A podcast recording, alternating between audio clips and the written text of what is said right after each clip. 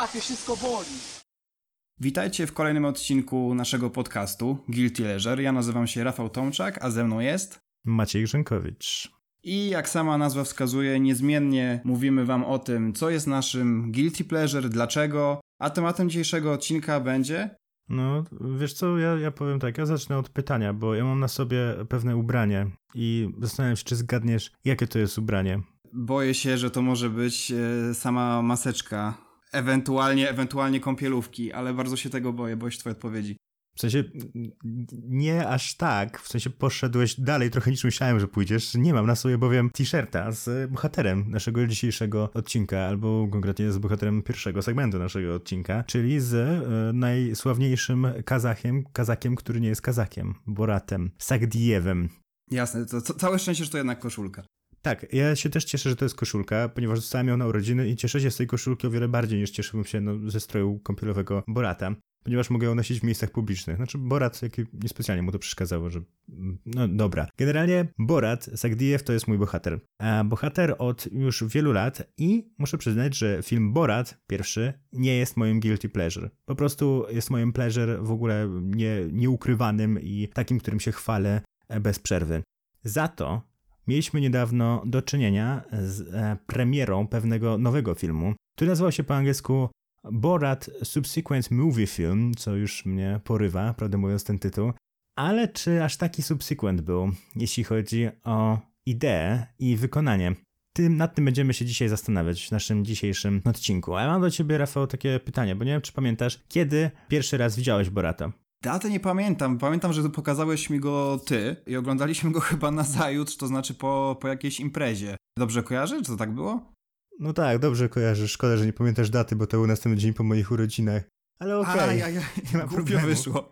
Nie, nie pamiętam, że to było dzień po urodzinach akurat. Nie, nie ma problemu, spokojnie, tak to się zdarza.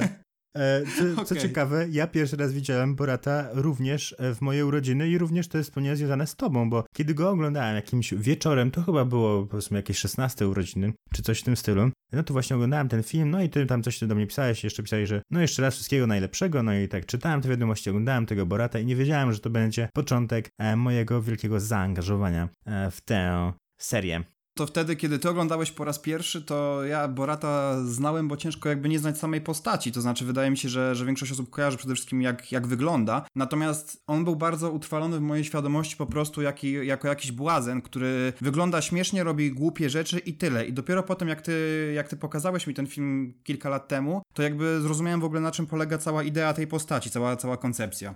No, bo jest coś takiego w tym, że to jest taki błazen i w ogóle ja mam wrażenie, że on się bardzo różni od innych bohaterów Saszy Barona Coena. Bo Sasha Baron Cohen, czyli właśnie jakby twórca postaci Borata oraz również aktor, który się nią wciela, no satyryk e, i pewnego rodzaju legenda e, amerykańskiej i brytyjskiej telewizji, no ale również filmów, Stworzył wiele postaci, m.in. właśnie Borata, ale również Aliego G, dyktatora e, z filmu Dyktator e, i z programów telewizyjnych, Bruno oraz jeszcze wiele innych postaci, m.in. tych, które pojawiły się w jego niedawnym serialu Who is America, który nie spotkał się z jakimś wielkim uznaniem, ale niemniej uważam, że jest całkiem warty uwagi. Jednak wszystkie te programy, konkretnie filmy pełnometrażowe właśnie Ali G, Dyktator, Bruno, są inne niż Borat, ponieważ Borat opiera się na pewnym istotnym bardzo triku, czyli na tym, że nie ma w nim żadnych aktorów tak naprawdę, poza kilkoma kluczowymi. I myślę, że to jest to, co odróżnia Borata od innych produkcji Saszy Barona Coena, bo w tym momencie staje się, no cóż, trochę to słowo nie cieszy się dobrą opinią w polskiej netosferze, no ale staje się pewnego rodzaju eksperymentem społecznym, nie?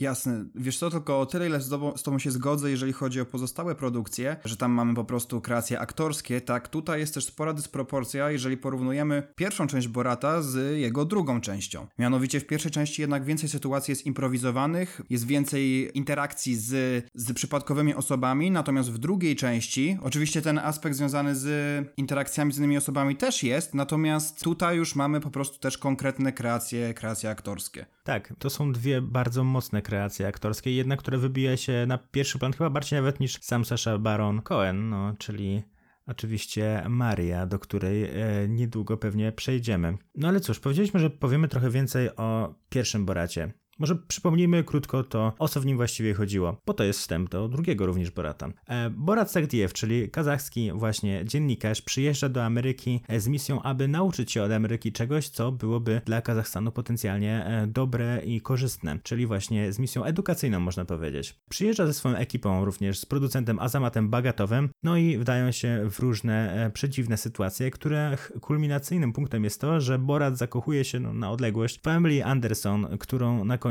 próbuje porwać. No i Pamela Anderson jest jedną właśnie z niewielu też aktorek. Co jednak się okazuje w drugiej części? Okazuje się, że misja Borata skończyła się raczej niepowodzeniem, ponieważ rząd niespecjalnie był zadowolony z jego efektów, e, a koniec końców Kazachstan stał się pośmiewiskiem. W prawdziwym życiu również. Ja już nie wiem, czy na przykład kojarzysz taki fakt, że na jednych igrzyskach e, olimpijskich zimowych, kiedy reprezentantka Kazachstanu wygrała, to przypadkowo zamiast właśnie hymnu Kazachstanu puszczono ten hymn z pierwszej części. Tak, tak, tak. No, bardzo przykra sprawa, ale może jeszcze przejdziemy do tego, czy aż taka przykra. Ale w ogóle tutaj, jeżeli chodzi o manewrowanie językami, hymnem, to już się pojawia tak naprawdę w samym Boracie, dlatego że przecież języki, w których, posługu, w których mówi Borat, którymi posługują się y, zarówno on, jak i jego filmowa córka, to bardzo często są przeróżne języki i często udają tylko język, w którym mają mówić nasi, nasi bohaterowie. Stąd też na przykład jak często pojawiają się polskie wstawki, między innymi, co jest też czasami mocno zaskakujące dla nas, Polaków oglądających ten film. Właśnie nie wiem, czy na przykład wiesz konkretnie w jakich językach mówią ci poszczególni aktorzy.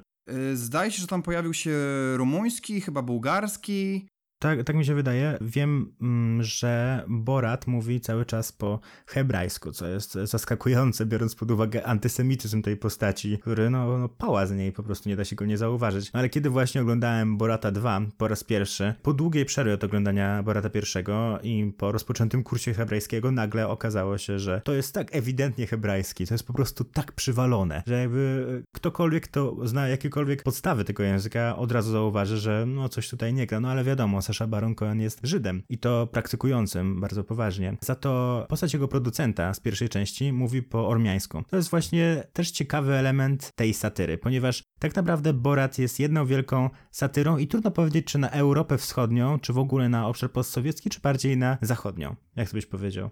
Na pewno jest satyrą, ale jednocześnie wydaje mi się, że jego postać i między innymi to, jakimi językami się, się posługuje i to, że wkręca po prostu widzów, wkręca nas odnośnie właśnie tej sfery językowej, to, to też pokazuje w jakimś sensie często ignorancję widzów. To znaczy po prostu myślę, że jest masa osób, która, która zupełnie nie ma pojęcia, że, że postać Borata mówi różnymi, różnymi językami i to się w ogóle też jest, to jest charakterystyczne dla ogólnie humoru, który się pojawia, pojawia w Boracie, bo jednocześnie on wkręca i ciągnie za język przypadkowych ludzi, jakoś tam prowokuje i przez te prowokacje nagle z jakiejś pierdoły. Nasi bohaterowie, znaczy bohaterowie, których Borat spotyka na swojej drodze, bardzo zaczynają się radykalizować w swoich wypowiedziach, ale drugim aspektem um, takim, który uderza w sumie, w sumie jedna i druga część Borata, to jest to, że Borat po prostu bardzo wyzwala w ludziach takie poczucie, że muszą się zachować przy nim odpowiednio, taką, taką poprawność polityczną która staje się w jakimś sensie nieświadomą ignorancją. To znaczy, po prostu ludzie tak bardzo chcą szanować to, jaki on jest, jakie ma zwyczaje tam, skąd przychodzi, że czasami nie zdają sobie sprawy, jak absurdalne są jego zachowania, że to zupełnie nie ma pokrycia z rzeczywistością. I tak samo jest właśnie w kwestii języków, którymi, którymi nasz bohater się, się posługuje po prostu. Od, odbiorcy sobie nawet nie zdają sprawy z tego, w jakim języku mówi do nas Borat. Ta ignorancja jest dla mnie bardzo ciekawym aspektem, bo jednak na przykład dla mnie trudno mi jest powiedzieć, czy to jest pozytywne, czy negatywne. Bo z jednej strony ci Amerykanie, no jednak Amerykanie, których on wkręca, starają się być bardzo uprzejmi najczęściej, co jest pozytywne, ale jednak rzeczywiście to, jak się ujawnia to, jak mało wiedzą o Kazachstanie, e, jest, no, jest poniekąd zabawne, przy czym no, trudno mi byłoby powiedzieć, że ja wiem więcej o Kazachstanie. No na pewno wiem, e, że Borat mówiący na rodeo, że nie, nie jestem muzułmaninem, ja czczę Sokoła, bo jestem z Kazachstanu, no to to jest, co, coś tutaj jest nie tak, no. Kazachowie nie czczą Sokoła, poza może jakimiś nielicznymi wyjątkami. Dla mnie najbardziej takie charakterystyczne, jednocześnie bardzo trafne i zabawne, zabawne gagi, jakie pojawiły się w pierwszej części jeszcze, to było chociażby to targowanie się o nocleg w hotelu i potem jak Bora został zaprowadzony do windy, żeby przejechać do hotelu, no to on jakby powiedział, że, te, że ta winda to jest już taki bardzo ładny pokój, właśnie udając, że, że, że myśli, że, że, że winda jest jego nowym zakwaterowaniem. To, to to jest tak absurdalne, albo chociażby to ta nieumiejętność korzystania z toalety i wypróżnianie się do torebki, jeżeli dobrze pamiętam, no to to jest tak absurdalne i tak odrealnione, a jednak osoby, z którymi on ma wtedy do czynienia, tak bardzo starają się go nie urazić, że akceptują te jego wszystkie dziwactwa i po prostu pozwalają mu jakby żyć tak, jak im się wydaje, że on żyje w, w jego naturalnym środowisku. To jak myślisz właściwie, dlaczego Borat często jest uważany za film taki po prostu głupkowaty? Bo natknąłem się na takie opinie, zresztą niektórzy ludzie, którzy widzieli ten film, no po prostu, no to są skrajne opinie często. No na przykład nasza jedna wspólna znajoma, która z nami oglądała ten film, no dała po prostu dwa, stwierdzając, że jest beznadziejny. Kiedy powiedziały, że no ale były dobre momenty, no to powiedziała, no właśnie dlatego to dwa, nie? Jak myślisz, dlaczego ten film może się nie podobać ludziom? Wiesz co, tak na, od razu przychodzi mi do głowy przede wszystkim to, że te niektóre, niektóre z gagów są przede wszystkim obleśne, co dla mnie jakby nie stanowi wielkiego problemu, natomiast bardzo dużo, dużo widzów na pewno odwraca się po prostu z niesmakiem, widząc niektóre gagi, widząc niektóre kwestie, które on wypowiada. Jednocześnie jakby chyba spora część widzów nie zdaje sobie sprawy po prostu na ile ta postać jest wykreowana, że same kwestie Borata nie mają bawić tak o tu i teraz, tylko do tego jest potrzebny troszeczkę szerszy, szerszy kontekst. Dodatkowo dla mnie na przykład najzabawniejszy w Boratach jest tak na dobrą sprawę montaż tych filmów. To znaczy to, jak, jak Borat przedstawia jakieś swoje kwestie i ta cisza odbiorców, z jaką, z jaką on się styka, te zbliżenia na, na twarzy tych odbiorców, którzy po prostu nie mają pojęcia, co się dzieje wtedy. Bardzo mnie to bawi. To jest taki humor w stylu Star Treka przerobionego oczywiście. Więc jakby montaż tutaj robi robotę, ale jeżeli ktoś wyjąłby same te poszczególne kwestie Borata,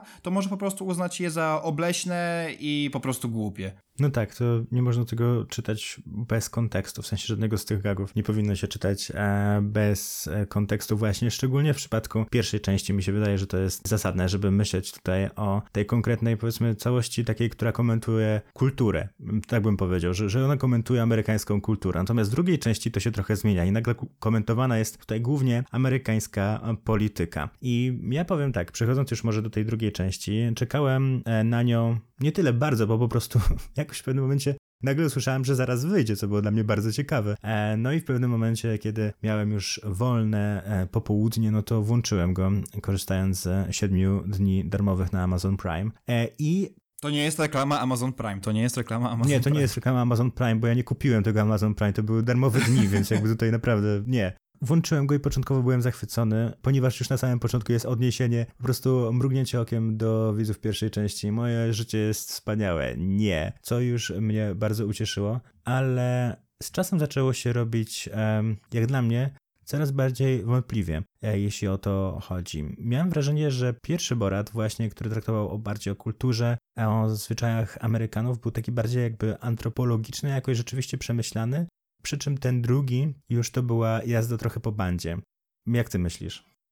Dla mnie przede wszystkim pierwsza część była pewnego rodzaju wyzwalaniem tych takich lokalnych, złych zachowań po prostu w jednostkach. To znaczy, to jest ta prowokacja, to jest to skupianie się konkretnie na, e, na swoich odbiorcach, e, na odbiorcach Borata znaczy, a druga część zdaje się uderzać już po prostu w konkretne idee, tak jak ty powiedziałeś, w politykę. I to właśnie ten ciężar zupełnie leży po innej stronie. I to też wynika z tego chociażby, że, że mniej jest właśnie improwizacji w drugiej części. To znaczy, pierwsza część Borata była bardziej przemyślana, ale bardziej przemyślana w tej takiej swojej prostocie. To znaczy, idę na żywioł i rozmawiam z ludźmi. W drugiej części teoretycznie jest to wszystko bardziej zaplanowane, ale wydaje mi się, że jest to zaplanowane dosyć nieroztropnie i troszeczkę straciło swój e, urok z pierwszej części. Tak, w sumie ja się zastanawiałem nad tym, czy jednak e, Borat i Sasha Baron Cohen nie padli ofiarą, no niestety, epidemii koronawirusa. No.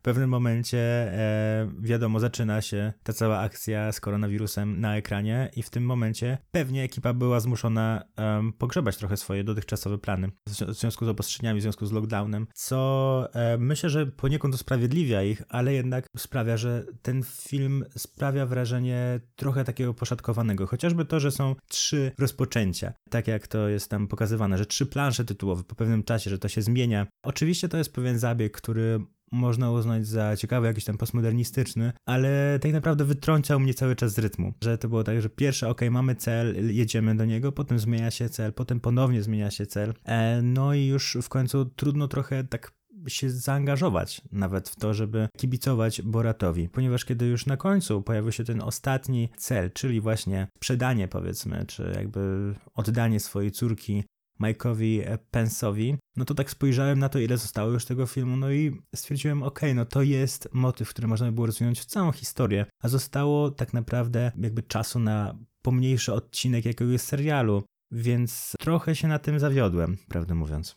Wiesz co, y, kwestia koronawirusa to jest też, to jest, to jest jedna rzecz, ale na pewno tutaj też dochodzi to, że Borat stał się po prostu rozpoznawalny. To znaczy dużo ciężej jest mu zachować pewnego rodzaju naturalność i po prostu podchodzić do ludzi, bo po prostu, po prostu ludzie, go, ludzie go kojarzą. I nawet ta liczba strojów, które on musiał na siebie zakładać, co z jednej strony jest zrozumiałe w jakimś sensie, ale tak jak już mówiłem wcześniej, trochę odbiera, odbiera urok, taki improwizacyjny urok. Bardziej stwarza, stwarza poczucie, że to wszystko jest sytuacją jakąś tam wykreowaną, czy nawet sam fakt, że jakby jego, jego filmowa córka jest po prostu aktorką. Zresztą ta postać jest grana właśnie przez Marię Bakalową i która swoją drogą jest teraz forsowana do wszelkiego rodzaju nagród za, za role, role kobiece. To wydaje mi się, że to wszystko sprawia, że, że, że Boratowi troszeczkę brakuje takiego naturalnego, naturalnego flow. Natomiast jeżeli chodzi o same, same gagi i samą, samą fabułę, to też wydaje mi się, że troszeczkę inaczej to wyglądało w przypadku pierwszej części, dlatego że tam mieliśmy jakiś taki, mieliśmy cel podróży, to znaczy to spotkanie z Pamelą było jakimś, jakimś celem w końcu, a tutaj to wszystko tworzy się po prostu bardzo tak jakby na bieżąco, Chociaż nie do końca jest improwizowane. Ty w ogóle właściwie wiesz, w jakiej kolejności kręcone były wszystkie te, te sceny z drugiej części? To znaczy, czy to spotkanie z Pensem było faktycznie pod sam koniec jakby kręcenia wszystkiego? Czy spotkanie z Giulianim e, na koniec, tak, to, to było jakoś pod koniec, ponieważ w tym momencie, znaczy stosunkowo niedawno zaczęły pojawiać się informacje o tym skandalu właśnie, który wybuchł tam e, właśnie w konsekwencji tego, jak Borat zawitał do jego, powiedzmy, biura, czy do jego pokoju hotelowego e, w sprawie tego osławionego wywiadu.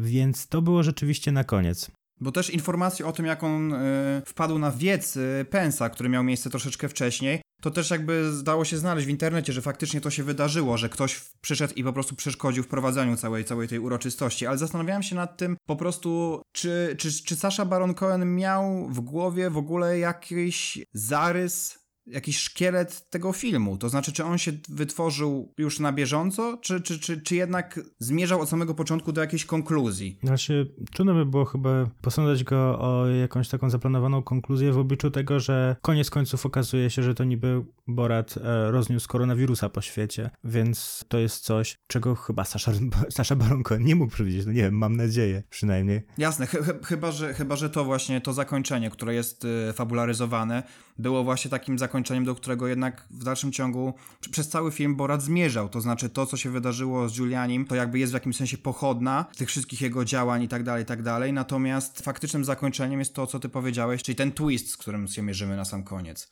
No, ciekawe. Myślę, że tutaj ta kwestia polityczna była chyba główna. Koronawirus przy okazji mógł się w sumie udać, ale e, też to, jaki jest właśnie, powiedzmy, cała oś fabularna kręcąca się e, wokół, no właśnie jakby polityków republikańskich oczywiście. Swoją drogą nawet w pierwszej części Borat nie rozmawia z żadnymi demokratami praktycznie, tylko e, zawsze tylko i wyłącznie z republikanami. Poza tym plansza końcowa z napisem idźcie zagłosować. Wydaje mi się, że to był bardzo film reakcyjny w stosunku do tego, co się właśnie działo tutaj e, na świecie, ponieważ na, na przykład w Who is, Who is America mamy do czynienia z różnymi bardzo bohaterami. Jednym z nich jest izraelski fanatyk broni, a z drugiej strony jest wykładowca, który jest bardzo lewicowy, jeździ po południowych Stanach właśnie e, w celu nawiązania dialogu z konserwatywnymi rodzinami. Tutaj w przypadku Borata wszyscy bohaterowie, jakich on grał, są e, powiedzmy konserwatywni, nie są lewicowi, nie są liberalni, nie mają e, żadnych, powiedzmy, predylekcji w tym kierunku, więc jego celem jest zawsze ta amerykańska e, prawica. No i chyba tutaj najbardziej, może, nie wiem, dla mnie najbardziej drastyczna scena była podczas tego wiecu koronawirusowego, na której Borat jako e, Country Steve zaczął śpiewać pewną kontrowersyjną piosenkę. To jest jedna na pewno z z ciekawszych scen z tego filmu, dlatego że ona tutaj tylko, niestety jak się dowiedziałem po fakcie, ona w sporej mierze była wykreowana, a nie improwizowana. Znaczy improwizowana była, był cały pobyt Borata u dwóch e, pseudo, pseudonaukowców, których chyba byśmy nazwali po prostu foliarzami. To znaczy cała jego obecność w tym, w tym mieszkaniu, w którym razem snuli dywagania na temat teorii spiskowych, to była improwizacja. On nie mógł wychodzić ze swojej roli przez, przez kilka dni, natomiast e, sam udział w koronawirusie koronawirusowym wiecu e, mocno zapada w pamięć, ale mnie rozbawił tam też taki fabularny, fabularny aspekt tego, tego filmu, to znaczy to, jak on potem już wchodzi na tę scenę, śpiewa, śpiewa bardzo kontrowersyjne utwory, a jednocześnie z taką pewną serdecznością zwraca się do tych e, swoich nowych przyjaciół, u których mieszkał kilka dni wcześniej i wtedy bucha jednocześnie taka właśnie gościnność, takie, takie, takie ciepło związane z nową przyjaźnią, a jednocześnie jest to osadzone w jakichś absurdalnych okolicznościach śpiewania bardzo kontrowersyjnych rzeczy. Tak, bo on, on ma wrażenie, że robi coś takiego i to jest w ogóle chyba jeden z kluczowych e, aspektów e, tej postaci, że on bardzo bada granice, do których Amerykanie są w stanie się posunąć, nawet nawet ci najbardziej, powiedzmy, zakręceni. I tak jak e, jakby tutaj rzeczywiście było to pytanie, co jest gorsze, nie wiem, Hillary Clinton czy demokraci, co nam bardziej zagraża? No oczywiście demokraci, e, nie? Czy to, czy Hillary Clinton pije krew dzieci? No oczywiście, że tak. Ale na przykład jak już była kwestia tego, że kobiety rodzą się w inny sposób, to już mówili, że nie, to jest nieprawda, nie? I znalazł tam jakąś taką granicę, co wydaje mi się całkiem ciekawe antropologicznie. Tak, natomiast, natomiast faktycznie no Borat jest bardzo, bardzo jednostronny w tych, w tych swoich poczynaniach. To znaczy on, tak jak ty powiedziałeś, no on zajmuje bardzo y, jasne i konkretne stanowisko wobec, wobec wszystkich swoich rozmówców i to troszeczkę, troszeczkę mi przynajmniej przeszkadza w odbiorze filmu, dlatego że chciałbym chyba też zobaczyć powiedzmy te wpadki u drugiej strony. Mhm. To, to by było całkiem ciekawe. I wydaje mi się, że właśnie też to, o czym mówisz, że jest bardzo konkretnie nakierowany, e, sprawiło też, że postać Borata trochę zubożała, jeśli chodzi o samą jego emocjonalność. Mam takie wrażenie, że o ile w pierwszej części to było bardzo ludzkie, co takie naiwne zakochanie się w Pameli Anderson, e, o tyle tutaj właśnie jest ten jeden cel, powiedzmy, żeby przeżyć, który jest obcy dla zachodniej publiczności, szczególnie jeśli ma perspektywę tego, że zabije go jakiś, nie wiem, wataszka. I w związku z tym właśnie miałem problem, żeby zidentyfikować się z nim. No tak jak w pierwszej części miał chociażby tych studentów, którzy go jakby z jednej strony pocieszali, z drugiej strony trochę wystawiali na próbę. Byli tam również e, czarnoskórzy Amerykanie, czarnoskóra młodzież, która go spotkała, no ale znalazła w nim pobratymca jako powiedzmy kogoś innego, kto ich szanuje. No to wszystko były bardzo takie ciekawe i humanistyczne nawet w pewnym sensie spotkania. Tylko wiesz co, tak na dobrą sprawę tutaj mamy problem też z jakimś e, utożsamieniem się czy z Boratem, czy, czy z, tymi, z tymi rozmówcami, też z tego względu, że tak na dobrą sprawę jego córka, Tutar, ona w tej części dużo bardziej, nazwijmy to, boratuje niż sam Borat. I to się wiąże też po prostu z tym, że właśnie Borat musiał przywdziewać te wszystkie cudaczne stroje, ale to ona tutaj jakby jest tą postacią, jest, jest, jest tym starym Boratem i inaczej są zupełnie porozkładane te akcenty i to się tyczy też tego, o czym mówiliśmy, czyli mm, fabularnie to znaczy jest bardzo dużo momentów, przecież wszystkie, wszystkie rozmowy y, między, między naszą główną dwójką bohaterów są w jakimś stopniu wykreowane, to znaczy one były rozpisane i to odbiera właśnie takiego, takiego poczucia, że o kurczę, my odnajdujemy tam siebie dużo mniej niż, niż w przypadku pierwszej części, tak sądzę. Y, dodatkowo jeszcze, tak jak też już powiedziałem, Borat uderza w konkretne idee, tak jak już wspomnieliśmy i te jego żarty są też w mniejszym stopniu improwizowane, ale przede wszystkim też mają większy kaliber same w sobie, to znaczy tam parę razy pojawia się żart, no wiadomo, tutaj jest Ku Klux Klan, tutaj mamy Holokaust. Moim ulubionym żartem to jest moment, to jest ten, w którym Borat idzie ze swoją córką do salonu sukien ślubnych i pyta się ekspedientki, gdzie jest dział w tytule nie oznacza zgodę, który jakby jest w jakimś sensie oczywiście satyrą na, na kulturę gwałtu. I te żarty są bardzo mocne, bardzo ostre, ostre, ale jednocześnie w, w sporej mierze wypowiedziane w przestrzeń. To znaczy często te najmocniejsze żarty są po prostu żartami z ofu, a nie żartami, które jakoś tam wyniknęły w czasie, w czasie rozmów z, z ludźmi po prostu. No tak, ta córka jest tutaj zdecydowanie kluczowa i myślę, że to jest całkiem ciekawe, bo z jednej strony mamy tutaj pewnego rodzaju reprezentację właśnie tej wschodniej Europy i krajów postsowieckich z tej perspektywy, no ale rzeczywiście była ona bardzo jakby skoncentrowana na mężczyźnie, na postaci Borata. To, że tutaj jest statutar daje nam e, nową perspektywę i jakby odkrywa coś, e, co może być dla wielu nieoczywiste, czyli taką, taki powiedzmy patriarchat w wykonaniu kobiet, który reprezentuje najpierw właśnie Tutar, no oczywiście potem e, uświadamia sobie te wszystkie powiedzmy błędy logiczne i całą manipulację, e, jaka tam się dzieje, ale to ta jej powiedzmy transgresja od no, swoją drogą bardzo gwałtowna i może mało wiarygodna, od osoby wierzącej naturalnie, że powinna jakby być trzymana w klatce, ponieważ to jest dla niej najlepsze miejsce, do e, jakby osoby, która jest bardzo świadoma swoich praw, e, do osoby, która zostaje reporterką i to reporterką numer 3 w Kazachstanie, no to to jest e, rzeczywiście drastyczna przemiana i, i, jakby widoczny sygnał. Przy czym na przykład dla mnie w postaci Tutar może brakowało czegoś takiego, co było w postaci Borata oryginalnej z pierwszego e, filmu, czyli jakieś takiego, jakiegoś takiego objawu świeżości, a to właśnie było coś takiego jak, jak dla mnie, jak e, włączenie powiedzmy damskiego gena do wzoru na Borata i to było ciekawe, ale jako dodatek, powiedzmy. Czułem, czułem, że ten film jest dodatkiem do pierwszego, jeszcze takim realizowanym, powiedzmy, trochę budżetowo na przykład, e, niż raczej pełnoprawnym dziełem. Jasne, no chyba najbardziej spektakularną sceną, w której to wszystko nie mogłoby się wydarzyć, gdyby nie bohaterka grana przez Tutar, czy to jest oczywiście scena na, na balu, kiedy to ona y, jest w trakcie miesiączki i po prostu w tym momencie zostaje przełamany jakiś temat tabu, to znaczy dla, dla całej śmietanki, y, to, śmietanki towarzyskiej po prostu widok krwawiącej kobiety jest czymś tak szokującym, że to, to, to widać po prostu te reakcje na, na twarzach tych osób. I to była scena, która była jednocześnie mocna w swoim wyrazie i jednocześnie bardzo mocna w swoim przekazie. I to, i to mi się bardzo, bardzo fajnie zgrało, dlatego że jest jakaś konkretna idea, której cała ta sytuacja służyła, ale przy tym ta reakcja odbiorców jest też taka typowo boratowa, to znaczy oni są zaszokowani, oni są zniesmaczeni, jest ten fragment dobrze zmontowany. Tamta scena to jest dla mnie takie clue drugiej części, to znaczy mamy nową bohaterkę, bohaterkę, nadal szokujemy ludzi, a przy okazji jest poważny temat, za który, za który Borat, y, znaczy Sasha Baron Cohen się po prostu zabrał. Zgadzam się, że ta scena była dla mnie w ogóle zdecydowanie najmocniejsza i też najwięcej powiedzmy wywołała u mnie, nie wiem, no właśnie takiego momentu szoku właśnie. Więc tak, to było zdecydowanie najmocniejszy moment filmu.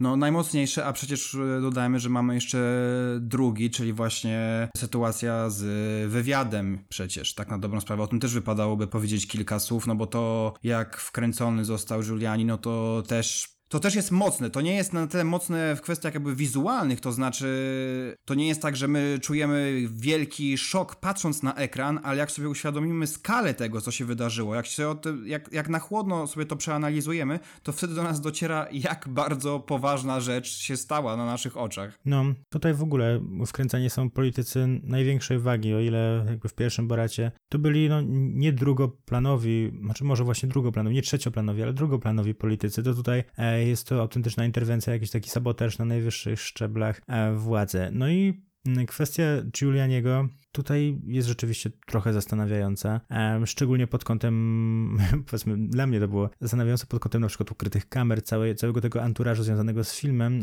no ale również oczywiście degradacji politycznych elit. Co ty o tym myślałeś?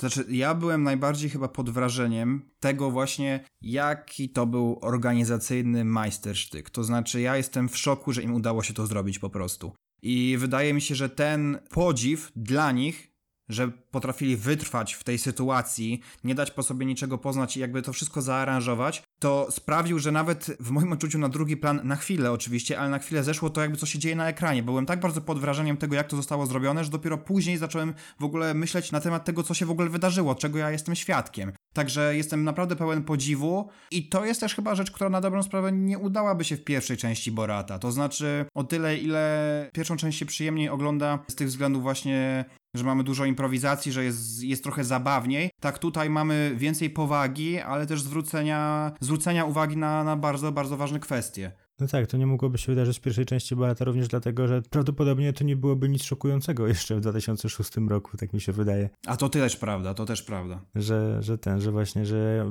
zostaje poderwana dziennikarka, no i cóż. Jakie to jest też przerażające, że to, co teraz jakby mówimy, ale to jest prawdziwe, że jeszcze kilka lat temu to mogłoby przejść troszeczkę bez echa, tak swoją drogą. To jest bardzo smutne i zastanawiające. A z drugiej strony myślę, że że, że, że taki problem w ogóle, znaczy po pierwsze przyszedłby bez echa, a po drugie w sytuacji politycznej z roku 2006 jeszcze nie byłby aż tak aktualny, nie? To było przed tymi wszystkimi komentarzami powiedzmy Trump, Trumpa, że grab him by the pussy, na przykład, gdzie tutaj ten seksizm wyszedł na pierwszy plan i gdzie kwestia jakby seksualności stanęła jakby jak, jako pierwsza na linii frontu w, nie, w niektórych momentach w, przez kilka lat przecież ruch mitu szczególnie prężnie działał, więc to jest na pewno konsekwencja jeszcze tego wszystkiego. Dokładnie. A wracając tutaj może już do, do, do samego filmu, a właściwie do, do jego końcówki, to tutaj rozbawiły mnie te też zabiegi związane z callbackiem do tego, co się wcześniej, wcześniej wydarzyło w filmie. Jak przykładowo ten typek z sklepu z telefonami, i który się połączył z Boratem przez FaceTime'a. Też wspominanie w samej końcówce pseudonaukowców. Jakoś to wszystko sprawia, że, że, że, że czułem taki, taki jakiś dyskomfort oglądając troszeczkę tę ostatnią scenę, dlatego że miałem poczucie, że, że, to, że to nie jest Boratowe. To znaczy ta końcówka, kiedy jest, następuje ten fabularny twist, ale to wszystko jest jakby ubrane w całą narrację, która jest e, wykreowana od początku do końca, to tutaj odczułem taki zgrzyt, że, że, że za dużo, że, że jest za mało Borata w Boracie po prostu. Nie wiem, jak ty na to, na to patrzysz. Możliwe, że tak. Mam wrażenie, że tutaj była taka kwestia, że było obok siebie kilka rzeczy w tym filmie, czyli że właśnie z jednej strony był Borat w Boracie, który był kluczem do sukcesu pierwszej części, z drugiej strony było to ubranie fabularne, a z trzeciej strony było jeszcze drugie ubranie fabularne, tak mi się wydaje, że tutaj był o jeden garnitur e, za dużo, a z, trzy, a z czwartej strony była jeszcze kwestia właśnie tej samej tuter, z której można by było poświęcić może nawet osobny film. Jak dla mnie te zabiegi fabularne no, były bardzo bardzo agresywne i trudno mi było się skupić na jednym. Ja troszeczkę oglądając drugą część, jednocześnie zdając sobie sprawę z powagi poruszonych tematów, to troszeczkę jednak tęskniłem za tą taką sielankową muzyką z pierwszej części, podczas której Borat robi absurdalne rzeczy i po prostu ludzie, ludzie są, w, są w szoku. Troszeczkę mi tego brakowało i dlatego też przez to, chyba, chyba przez powagę tych tematów i przez to, jakie miałem oczekiwania po pierwszej części, a w sumie moimi oczekiwaniami było to, żeby chyba po prostu się nic nie zmieniało, co, co, co, co może mogłoby wyjść w sumie jeszcze gorzej. Ale to sprawia, że właściwie Borat, że Borata nie potrafiłbym w ogóle nazwać swoim guilty pleasure, a na pewno nie drugiej części, bo druga część jest po prostu dla mnie e, zbiorem różnego rodzaju gagów, mniej lub bardziej przestrzelonych, ale jednak za którymi idzie jakaś potężna idea i czasami te idee, te gagi są w stanie udźwignąć, a czasami nie. Natomiast pierwsza część, mimo tego, że tych gagów było dużo, dużo więcej i było dużo, dużo więcej głupich gagów, rzeczy, które też mnie nie bawiły, bo, bo trzeba jednak powiedzieć, że, że Borat jakby w pierwszej części żartował non-stop i, i duża, duża część żartów nie przypadła mi do gustu, ale jednak pośród nich udawało się odkryć prawdziwe perełki, dlatego byłbym zdecydowanie bliższy temu, żeby nazwać pierwszą część e, moim guilty pleasure niż drugą. Rozumiem. Możliwe, że, że, właśnie chodzi o to, że, że no to by nie podpadła powiedzmy w 10, 10 na 10 pierwsza część. Mi podpadła, e, więc, więc dla mnie to nie jest guilty, ja się tego nie wstydzę, jestem dumny, nie wstydzę się Borata. No to jeśli chodzi o drugą część, to tam właśnie te wszystkie powiedzmy niedoróbki, które sprawiły to wszystko, to, to że było tego wszystkiego może za dużo, może trochę niewyważone, e, sprawiło, że no nie jest to coś, co lubię bezkrytycznie, ale i tak sprawia mi to oczywiście dużą przyjemność, ponieważ no mm, kocham Borata, kocham Saszę Barona Coena, uwielbiam nawet te zabiegi, które się odbywają na poziomie lingwistycznym, jeśli chodzi o sam angielski, czyli to właśnie jak on korzysta z tego angielskiego, jak przekręca, jak znajduje swoją drogą nowe sensy, powiedzmy McDonald Trump. Oczywiście to jest, to jest, do, to jest dosyć banalne, ale z drugiej strony, kurczę, jak dobrze to określa powiedzmy związek kapitalizmu z Ameryką, jakby z polityką, w tym jednym, w tym powiedzmy jednym zwrocie jest bardzo dużo treści. I wydaje mi się, że to jest bardzo wartościowe. Z drugiej strony, nie wiem, czy patrzyłeś na przykład jeszcze na oceny na Filmwebie, porównywałeś pierwszej i drugiej części. Z tego co widziałem, to druga część jest chyba nieco niżej oceniana, ale mogę się mylić. Tak, ale to jest ciekawe dlaczego, bo e, w jaki sposób? Ponieważ pierwsza część jest niżej oceniana przez krytyków, za to druga część jest właśnie wyżej przez nich oceniana, a jeśli chodzi o publiczność jest zupełnie odwrotnie. I myślę, że to jest jeden z problemów właśnie tego filmu, że Borat stał się instytucją, e, w związku z którą e, trochę można było oczekiwać, już można było się z niego śmiać po tym długim czasie jako z czegoś powiedzmy kultowego i czegoś rzeczywiście przemyślanego, że to nie jest tylko jakaś głupota, że jakiś ktoś się przebrał za dziennikarza, ale widać w tym więcej sensu. No i w związku z tym e, mam wrażenie, że kulturalne elity mają tendencję do bezkrytycznego afirmowania tego filmu, tego drugiego. Za to widać, że jeśli chodzi o samych widzów, no to poziom trochę spadł. Ludzie są mniej zadowoleni. No i wydaje mi się, że to jest z tych właśnie powodów, o których dzisiaj mówiliśmy. Dokładnie. To znaczy ja przyznaję, że i tak oglądając drugi raz pierwszego Borata, podszedłem do samej postaci Borata zupełnie, zupełnie inaczej. To znaczy film po prostu mi się podobał. Jak oglądałem go razem z tobą po raz pierwszy, to byłem raczej właśnie zdegustowany. Natomiast po kilku latach mam wrażenie, że po prostu do Borata dojrzałem i w momencie jak dojrzałem do tego pierwszego Borata, to miałem wrażenie, że chciałem też tego samego Borata w drugiej części. Dostałem natomiast coś innego, mimo tego, że jeżeli chodzi o moje oceny dla tych filmów, które, które nie różnią się jakoś specjalnie między sobą, to jednak faktycznie ja jestem, moje serce jest bliższe, bliższe pierwszej części, bo po prostu daje mi więcej frajdy.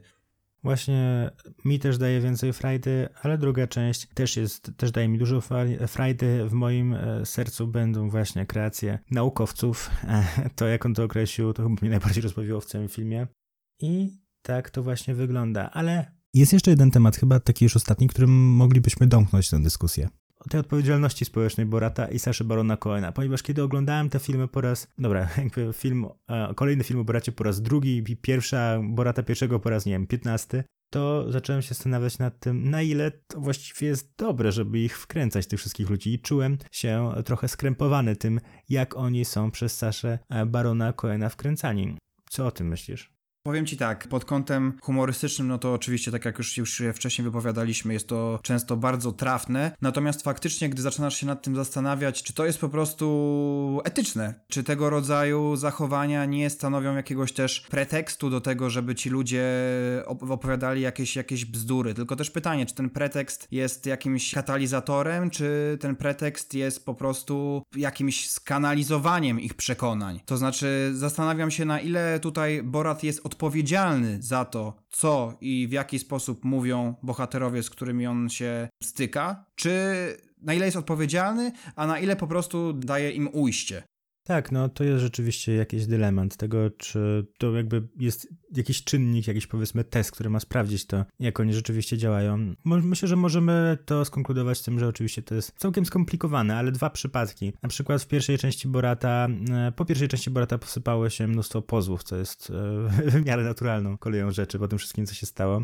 I Jeden z przypadków, w których Borat wkręcił kogoś, e, to było w tej telewizji śniadaniowej, gdzie powiedział, że jest właśnie e, dziennikarzem z Kazachstanu, który objeżdża Amerykę. No potem osoba, która zaprosiła Borata do studia, którą zmylił Sasza Baronka, straciła pracę. I pytanie, no, czy to było tego warte? Ten element jest bardzo zabawny, bardzo mnie bawi, ale jednak stał się kosztem kogoś, kto prawdopodobnie miał dobre intencje i chciał tylko przedstawić Borata jako miłego cudzoziemca, który zwiedza Amerykę. Z drugiej strony chociażby jest ten bed and breakfast, gdzie Borat i Azamat Bagatow, czyli ten jego właśnie producent, e, zatrzymują się. Okazuje się, że ten bed and breakfast jest e, prowadzony przez Żydów. No i odbywa się tam bardzo, bardzo powiedzmy grubymi nićmi szyta akcja przepędzania Żydów, którzy przemienili się w karaluchy za pomocą dolarów, a potem ucieczka z tego właśnie pensjonatu. No i tutaj z kolei okazało się, że ci Żydzi, którzy prowadzili ten pensjonat i zobaczyli potem ten film, stwierdzili, że film jest genialny i bardzo im się podoba.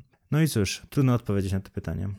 Chyba tak samo odbiorcy, a właściwie uczestnicy tych żartów mm, Borata mają prawdopodobnie takie same przemyślenia jak, jak i my. To znaczy są osoby, którym się po prostu te żarty spodobają, a są osoby, które dotknięte czy konkretnymi słowami, czy konkretnymi uczynkami Borata po prostu będą odbierały ten film i całe w sumie przedsięwzięcie negatywnie, bo Borata tak na dobrą sprawę trzeba rozpatrywać właśnie w kategorii jakiejś kreacji przedsięwzięcia, a, a nawet nie samego filmu, bo to znacznie, znacznie wykracza poza tę sferę.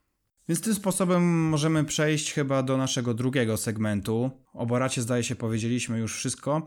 Już nie ma nic więcej o Boracie. Jakby po wysłuchaniu tego podcastu już naprawdę nie musicie nic więcej. Już jesteście ekspertami po prostu. Tak więc tak, przejdź, przejdźmy teraz do naszego segmentu muzycznego, w którym proponujemy wam utwory, które z jakiegoś powodu nas chwytają za serducho, mimo tego, że może nie powinny, a może powinny, to się zaraz okaże. I pierwszym, pierwszym tytułem, który, który dzisiaj proponujemy jest utwór Enter the East z gry Metin 2. Czy ty masz jakieś pierwsze skojarzenie może związane z, z tym utworem? Wychodząc trochę do przodu, ten utwór jest dobrym wstępem do następnego utworu, który będziemy analizować, szczególnie jego tytuł, ale to nieważne jeszcze. Metin 2, gra, w którą trochę się grało, ale nie aż tak dużo jak inni. Wiem, że chyba ty masz z nią więcej doświadczenia. Co ja bym o nim powiedział? Jest epicki.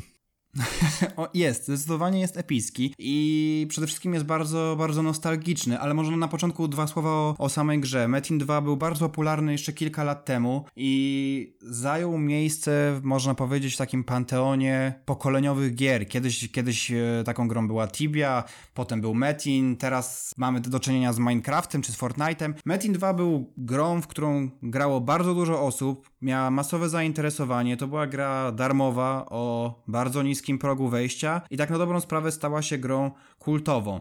A co się w tej grze robiło? Przede wszystkim się ekspiło, to znaczy biegało się po dolinach, przemierzało się lasy, wody, robiło się różnego rodzaju zadania i Enter the East, ten utwór, o którym właśnie mówimy, przez cały czas towarzyszył nam w tym wszystkim. Gra była bardzo monotonna, to znaczy my biegaliśmy, tłukliśmy te zwierzęta, które swoją drogą teraz raczej w grach komputerowych by, by w, w tym wymiarze nie przeszło, bo po prostu tłukliśmy zwierzęta, zaczynaliśmy od tłuczenia psów, wilków, by potem tłuc y, groźniejsze zwierzęta i tak sobie tłukliśmy, Super tłukliśmy. Gra, naprawdę. Tak, i to jest, i, i mniej więcej na tym polegała cała, cała gra, natomiast y, muzyka, która nam towarzyszyła, przenosiła nas w pewnego rodzaju krainę, to znaczy ja w momencie, kiedy odpalałem tę grę i ta muzyka startowała, to ja autentycznie przenosiłem się do tamtego świata, który w jakimś sensie mnie uspokajał, a te wszystkie rzeczy, z którymi spotykałem się w grze, te wszystkie czy, czy błędy, czy, czy ta monotonia, to, to, to w ogóle mi nie przeszkadzało. Ja, ja odczuwałem po prostu spokój, słuchając tego konkretnego utworu. Tam w ogóle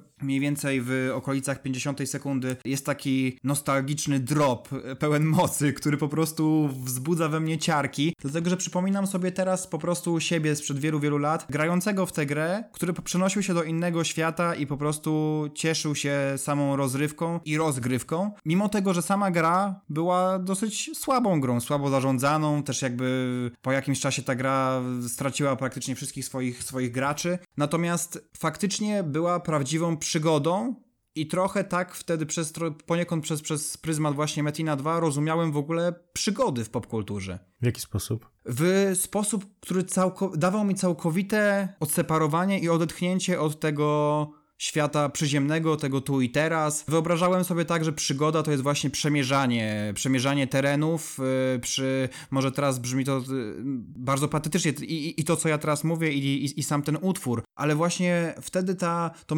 melancholijna podróż yy, i wiesz, ta kalka, to znaczy ten tekst mówiący o tym, że, że nie liczy się sam cel, tylko, tylko podróż właśnie, to to sprawiało, że że ja po prostu potrafiłem się całkowicie w tej grze zatracić. Nie no, nie brzmi to jakoś źle, że podróż tutaj jest celem. No w tym momencie to brzmi wręcz przykro. Chciałbym się zaangażować w jakąś podróż, e, no ale się nie da, więc rozumiem. Ale wiesz, jak najbardziej. zabawne jest to, że właśnie czy dla ciebie, czy dla osób, które nie spędziły przy tej grze tyle czasu, no to no wiadomo, na twarzy pojawia się jakiś tam uśmiech politowania. W ogóle z, z tym tytułem, z Metinem dwójką mamy do czynienia z bardzo, bardzo szeroką szyderą i kojarzą się na jakieś, na, nawet, nawet e, Filip, który nas realizuje, na, na, na wieść, że, że będziemy mówić dzisiaj o, o Metinie, to, to się zaśmiał i, i tylko powiedział, że, że przecież to jest taka gra, gdzie wchodziło się do miasta i czat był tam zasrany wiadomościami sto, stoka gold please. I, i, I, te teksty, do, a dokładniej właściwie 100 young, bo tam była taka waluta. Natomiast bardzo szerokim echem obiło się po prostu, obiła się grupa graczy, który, którzy nie radzili sobie do końca w tej grze. To były osoby, które chciały ciągle szybko wbić poziomy i to się przekładało na interakcje prowadzone w tym mieście, w, w, w miastach, w, w Metinie. Więc jakby kwestie związane z interakcjami ze społecznością, z dialogami wymienianymi z innymi graczami, to jest inna zupełnie sprawa, która też budzi jakiś tam uśmiech politowania także i na mojej twarzy. Natomiast jak sobie tylko przypomnę wychodzenie z tego miasta po to, żeby właśnie przemierzać doliny, to, to całkowicie nadal myślami się potrafię w tym zatracić. Ja jestem jak ten pies tańczący do różnych piosenek. Właśnie kiedyś, kiedyś zostało, został wstawiony, wstawiony ten pies z podkładem właśnie z Enter the East, z Metina dwójki. I ja jestem po prostu jak ten pies. Potrafię się rozsmakować w tym utworze, potrafię go sobie zapętlić, yy, potrafię się wzruszyć i wspominać bardzo wam polecam ten utwór, chociaż domyślam się, że, że jeżeli nie graliście w Metina dwójkę, to nie zrobi on na was tak wielkiego wrażenia, jakie, jakie robi w dalszym ciągu na mnie. Wiesz co, znaczy u mnie to nie było jakiegoś uśmiech politowania zdecydowanie, w sensie ja, ja, ja, to rozumiem, a właśnie chodzi o to, że to przemierzanie, te przygody to jest coś, co mi jakby na przykład teraz bardzo brakuje, jeśli chodzi o rzeczywistość, a jeśli chodzi o świat wirtualny też mi brakuje takiej możliwości zagrania w coś i takiego eskapizmu, nie? Więc to jak najbardziej tutaj rozumiem, mi się teraz skojarzyło jakiegoś powodu, jak mówiłeś o tym właśnie w młodzieńczych czasach, jak grałem w Tony Hawk Pro Skater, nie, American Wasteland,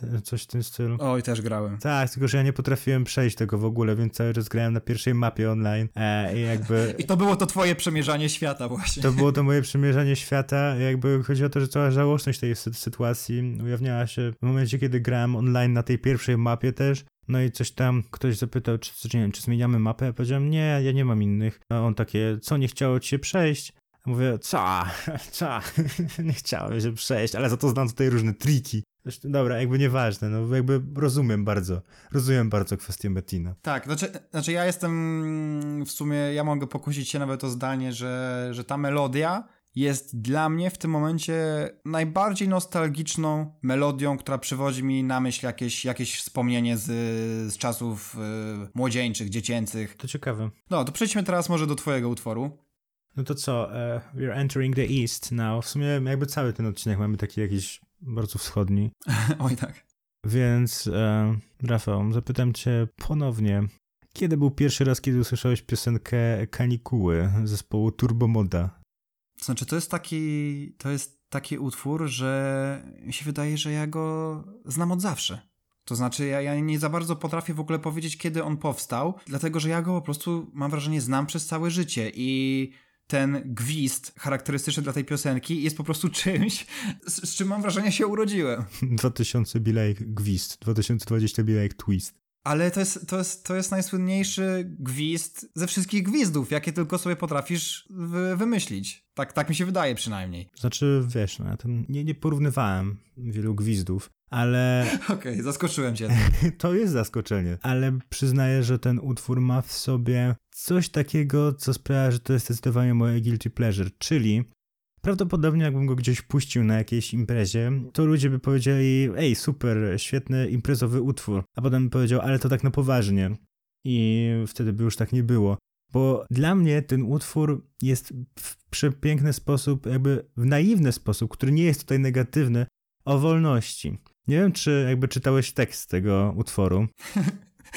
Czytałem, ale, ale oddam ci głos, to jest, to jest piękna sprawa. Dobrze, jeśli słuchacze nie znają języka rosyjskiego, to mają problem, bo przeczytam go po rosyjsku. Nie no, przetłumaczę. Все egzamin, egzaminy dawno już zdane i uczybniki теперь mnie nie нужны. I nie надо rano utrом mnie wstawać, na учебу ubiegać o, o, o. Krótko mówiąc, jest to utwór również o tym, o czym mówił Rafał, czyli o eksploracji, o podróżowaniu i o wolności, tylko że wolności od szkoły, ponieważ wszystkie egzaminy dawno już zostały zdane, podręczniki teraz nie są mi potrzebne i rano nie trzeba mi wstawać i biec na naukę. I dlaczego tak się dzieje? No bo mamy. Wakacje. Kanikuły, czyli wakacje. Tak jest. I jakby jest, jest, dalej jest rozwinięcie tego utworu, jest, jest coraz bardziej, powiedzmy, action się dzieje, czyli jutro wezmę bilet na samolot, e, o, jakby polecę, na, na naukę już nie pójdę, i to jest oczywiście bardzo naiwne, ale przypomina mi strasznie, powiedzmy, czasy mojego dzieciństwa. Szczególnie, że mam jedno wspomnienie z tą piosenką, nie, nie bezpośrednio z nią, ale konkretnie zakazem używania telefonów komórkowych w szkole, do którego odwoływała się moja wychowawczyni, kiedy mówiła, że kiedyś powiedziała na lekcji, że bardzo podoba jej się piosenka Kanikuły i jakiś dzieciak przyniósł telefon, żeby jej przegrać yy, na Bluetootha tę piosenkę, a ona powiedziała, że tak nie można, bo nie można telefonów w szkole mieć. Eee, I nam o tym opowiedziała potem jako przykład tego, że tak, tak nie można robić. E, nie chodziło o piractwo, tylko że jakby nie można mieć telefonu w szkole, więc... Tak, tak. Ale to jest bardzo trafne, co ty mówisz, dlatego, że w ogóle ta melodia jest bardzo związana jakby generalnie z telefonią komórkową jakby, dlatego, że, że to w ilu przypadkach mogliśmy spotkać ten utwór na graniu na czekanie, albo ile razy on był czyimś dzwonkiem. To już nawet nie chodzi o to, że to on ciągle leciał w jakimś radio SK czy, czy na dyskotekach, tylko ludzie po prostu mieli go poustawionego wszędzie. A najbardziej jeszcze dodatkowo bawi mnie, bawi mnie to, że, że mało kto w ogóle znał ten tekst. To znaczy, oprócz oczywiście e, wersu How do you do you do, to tak na dobrą sprawę cała reszta była zupełnie tworzona na bieżąco. To znaczy, ludzie mówili jakieś randomowe słowa, tworzyli je po prostu w sekundzie, kiedy tylko słyszeli ten refren. I teraz, jak, jak, jak właśnie powiedziałeś mi, że, że to będzie twój utwór, to wszedłem sobie po prostu właśnie na, na tłumaczenie tego tekstu, żeby wiedzieć, o czym, o czym to właściwie jest. I bardzo rozbawiło mnie, to nie jest, to jest mniej lub bardziej oficjalne tłumaczenie z jednego z portali, możecie sobie, sobie to wyszukać w wyszukiwarce, mianowicie tłumaczenie refrenu. Wakacje, jutro mam na wszystko wyjebane, na uczelnię nie pójdę, na uczelnię nie pójdę. A ty jak się masz? Wakacje, jutro mam na wszystko wyjebane, na uczelnię nie pójdę, a ty jak się masz? Nie, to nie jest dobre tłumaczenie. Ale... To jest... I po, po... powiedziano, tam, tam, napisane było, że, że to nie jest tłumaczenie jeden do jednego, ale że generalnie, że generalnie ten utwór ma taki vibe, coś w tym stylu, że po prostu to jest to, jakbyśmy po polsku nagrali piosenkę, którą chcielibyśmy, żeby trafiła na, żeby zagrała na podobnych strunach, to, to ubralibyśmy to właśnie w te słowa i po prostu rozbawiło mnie, rozbawiło mnie to. Te dziesiątki dzieciaków na szkolnych dyskotekach, które tam how do you do you do potrafiły tylko za, zapamiętać, a potem jakby nieważne, wakacje, jutro mam na wszystko wyjebane wakacje, jutro o wszystkim zapomnę, jest napisane. Tylko że, tylko, że to jest jakby po rosyjsku e, ja na wsio zabił, więc ja rozumiem, że mogła być intencja, żeby przetłumaczyć to w taki sposób, ale, ale to jest jednak drastycznie różne. Jasne, ale dodaje też e, pewnego kolorytu na pewno i, i podoba mi się jeszcze bardziej dzięki temu. No mi też się podoba jeszcze bardziej dzięki temu. No to co, to w takim razie przechodzimy chyba, yy, chociaż teraz ciężko będzie zebrać myśli, prawdę powiedziawszy, ale przechodzimy do trzeciego i ostatniego segmentu naszego podcastu, najbardziej życiowego, czyli tego, co, tego, w którym mówimy o tym, co nam się przytrafia, co lubimy, czego nie lubimy, generalnie badamy naszą codzienność. Mowa będzie konkretnie o jedzeniu, ale o jakim jedzeniu? O bardzo słabym i niedobrym jedzeniu. Będzie to burger z żabki. I nie chodzi tutaj wcale o żadne francuskie przysmaki. W tym przypadku również to nie jest reklama żabki, absolutnie. Dziękujemy wszystkim, którzy jeszcze są z nami, żeby słuchać naszych żartów po tej godzinie. tak, ale posłuchajcie, bo burgery z żabki to jest, to jest poważna sprawa. Yy, mianowicie niedawno pojawiły się w ofercie żabki i spotkały się z sporą krytyką ze strony konsumentów. Powiedz mi natomiast, czy tobie smakował burger z żabki? Ja się nim poparzyłem głównie, więc również jestem na nie, jeśli chodzi o samą ideę. Nie, no dobre. Ale to jest prawda, one są potwornie gorące. To jest nienormalne. E, ja w ogóle go kupiłem w przerwie między egzaminami i kupiłem go, bo było na, najbliżej centrum egzaminacyjnego, no i idę sobie, chciałem e, parówę wegeta wegetariańską, wegańską, ale tu nie było. No i poszedłem przed jakąś szkołę, gdzie był jakiś taki korytarz, że można było sobie stanąć, w sensie między dwoma ulicami. I zacząłem to jeść, oczywiście on zaczął mi się rozpadać, ja się cały uwaliłem i jeszcze mnie poparzył do tego, jeszcze obok mnie zaczęły przychodzić nagle wszystkie dzieci świata. No nieważne, że jest jakby 17 i szkoły są zamknięte, bo są zamknięte, to jakby zaczęły przychodzić z rodzicami, którzy na mnie patrzyli jak na debila, no jakby nie, jestem na nie raczej. Okej, okay, ale czy w takim razie stawiasz go dużo niżej od takiego typowego hot doga z żabki, czy... Tak, nie, tak, w sensie w ogóle smakowo, smakowo te, też uważam, że, że, był, że był gorszy. No, to, to nie jest coś, czego bym nigdy nie zjadł w życiu, mm, potencjalnie jakby... Mógłbym się na niego zdecydować, jakby nic innego nie było, no ale, no ale nie jestem zachwycony. Jasne, to, to ja na przykład mam troszeczkę inne, inne odczucia, mianowicie, znaczy żebyście dobrze mnie zrozumieli, te burgery są bardzo złe. Bardzo złe, to znaczy one nie są ani smaczne, ani świeże, są tak gorące, że, że trzeba tak na dobrą sprawę wystawić je na chwilkę na zewnątrz, żeby one w ogóle ostygły. Co jakby nie jest zbyt poważnym zarzutem, mówiąc, że jakby jedzenie podgrzewane jest jedzeniem gorącym. Ale kupcie, podgrzejcie i przekonacie się sami. Natomiast wydaje mi się, że one są dokładnie tym, czego ja od nich oczekuję. To znaczy, tak samo jak z hotdogami z żabki, czy hotdogami z Orlenu, to są hotdogi, które idealnie spełniają, spełniają moje oczekiwania, idealnie spełniają wymagania, jakie mam, ja mam wobec hotdoga z żabki. To znaczy, bawi mnie bardzo to, że przykładowo, gdybym zamówił hot doga z jakiejś lokalnej restauracji, czy, czy po prostu gdziekolwiek indziej, tak na dobrą sprawę, to miałbym wobec niego jakieś wymagania i o dziwo mógłbym go bardziej krytykować, niż krytykowałbym hot doga z żabki, dlatego że po prostu wobec niego te wymagania są tak zaniżone, to znaczy ta poprzeczka leży tak nisko, że za każdym razem jak go kupuję i go jem, to on idealnie trafia w mój ten chwilowy gust. Jego funkcje są jakby inne, nie? W sensie burgerem łamane na hot dogiem z wykwintnej restauracji, jeśli jest wykwintna restauracja, która podaje hot dogi, no to masz zamiar się delektować. I to, I to w taki sposób jeszcze, jakby to trzeba podkreślić, w taki sposób, jakiego od ciebie powiedzmy nie wymaga społeczeństwo, że e, jakby trzeba się im delektować, no bo to jest jakby z tej restauracji, więc super składniki bioorganiczne i w ogóle. No a to to jest po prostu dla twojej przyjemności i mm, takiej, którą skrywasz w sobie i w zaciszu swojego mieszkania, no chyba, że akurat nagrywasz o tym podcast, no to gorzej. No ale tak, no. Ale umówmy się, kto nie wracał nigdy o jakiejś dziwnej porze do domu i nie zahaczył o stację czy o żabkę właśnie tylko po to, żeby sobie kupić takiego hot doga, wobec którego, tak jak już mówiłem, no nie ma się tych specjalnych wymagań, oprócz tego, żeby on po prostu był. To znaczy, to jest jedzenie tanie, to jest jedzenie ogólnodostępne i spełnia swoją rolę, to znaczy jest, jest ciepłe, czasami za bardzo, jest zawsze, jest wszędzie. Podobnie jest na przykład z różnego rodzaju mrożonkami, to znaczy jak odgrzewamy, czy jak robimy sobie w piekarniku mrożoną pizzę, to nie mamy wobec niej specjalnych oczekiwań, wobec czego ona nam smakuje, a potem idziemy do dwóch, trzech restauracji i zastanawiamy się, w której restauracji w ogóle pizza jest lepsza, gdzie się opłaca chodzić, gdzie się nie opłaca chodzić. Natomiast robimy sobie mrożoną pizzę i jesteśmy zadowoleni, bo to było tanie, bo było dostępne i możemy się najeść. Akurat mam trochę inaczej pod takim kątem, może dlatego byłem zawiedziony moim burgerem, że mi naprawdę smakują hot dogi z żabki i jakby te pizze mrożone, jestem ich wielkim koneserem, tylko przestałem je jeść, bo jakby chyba mnie zabiją strasznie szybko, jeśli bym je dalej jadł.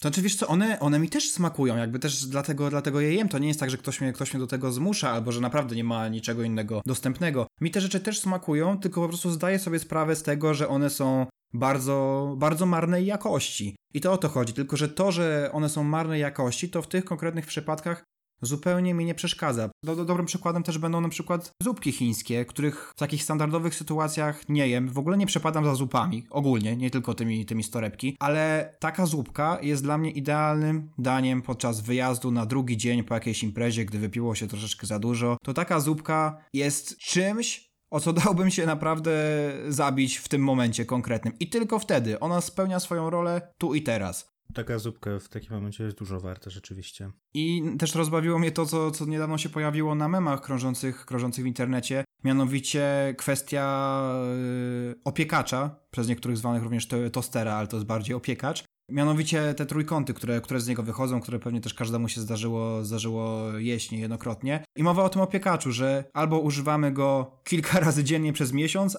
albo go potem nie używamy przez kilka lat ani razu. To jest prawda. I to też bardzo dobrze, pod, po, bardzo dobrze to podsumowuje, bo on się po prostu pojawia w pewnych, pewnych etapach naszego życia, żeby, żeby mieć swoje 5 minut, a potem schowany w szafce leży przez, przez kilka lat, czekając znowu na, na odkurzenie. To naprawdę, naprawdę coś w tym jest. Chociaż ja bardzo lubię tosty też. Ja to złapałem się na tym, że już wielokrotnie potrafiłem zrobić z tych tostów, no po prostu jakby miałem dietę opartą, opartą na tych tostach i tak potrafiłem wytrzymać no całkiem długo, ale potem stwierdzałem, że przecież nie mogę tak, tak żyć w ten sposób i chowałem ten toster i póki co, a właściwie ten opiekacz i ten opiekacz póki co leży u mnie w szafce zakopany i mam nadzieję, że tak pozostanie jak najdłużej, aczkolwiek przyznaję się, że po burgera z żabki czy po hot doga z żabki taniego, dostępnego, to na pewno jeszcze nie raz wpadnę. Jak długo zdarzyło Ci się najdłużej opierać swoją dietę na tostach?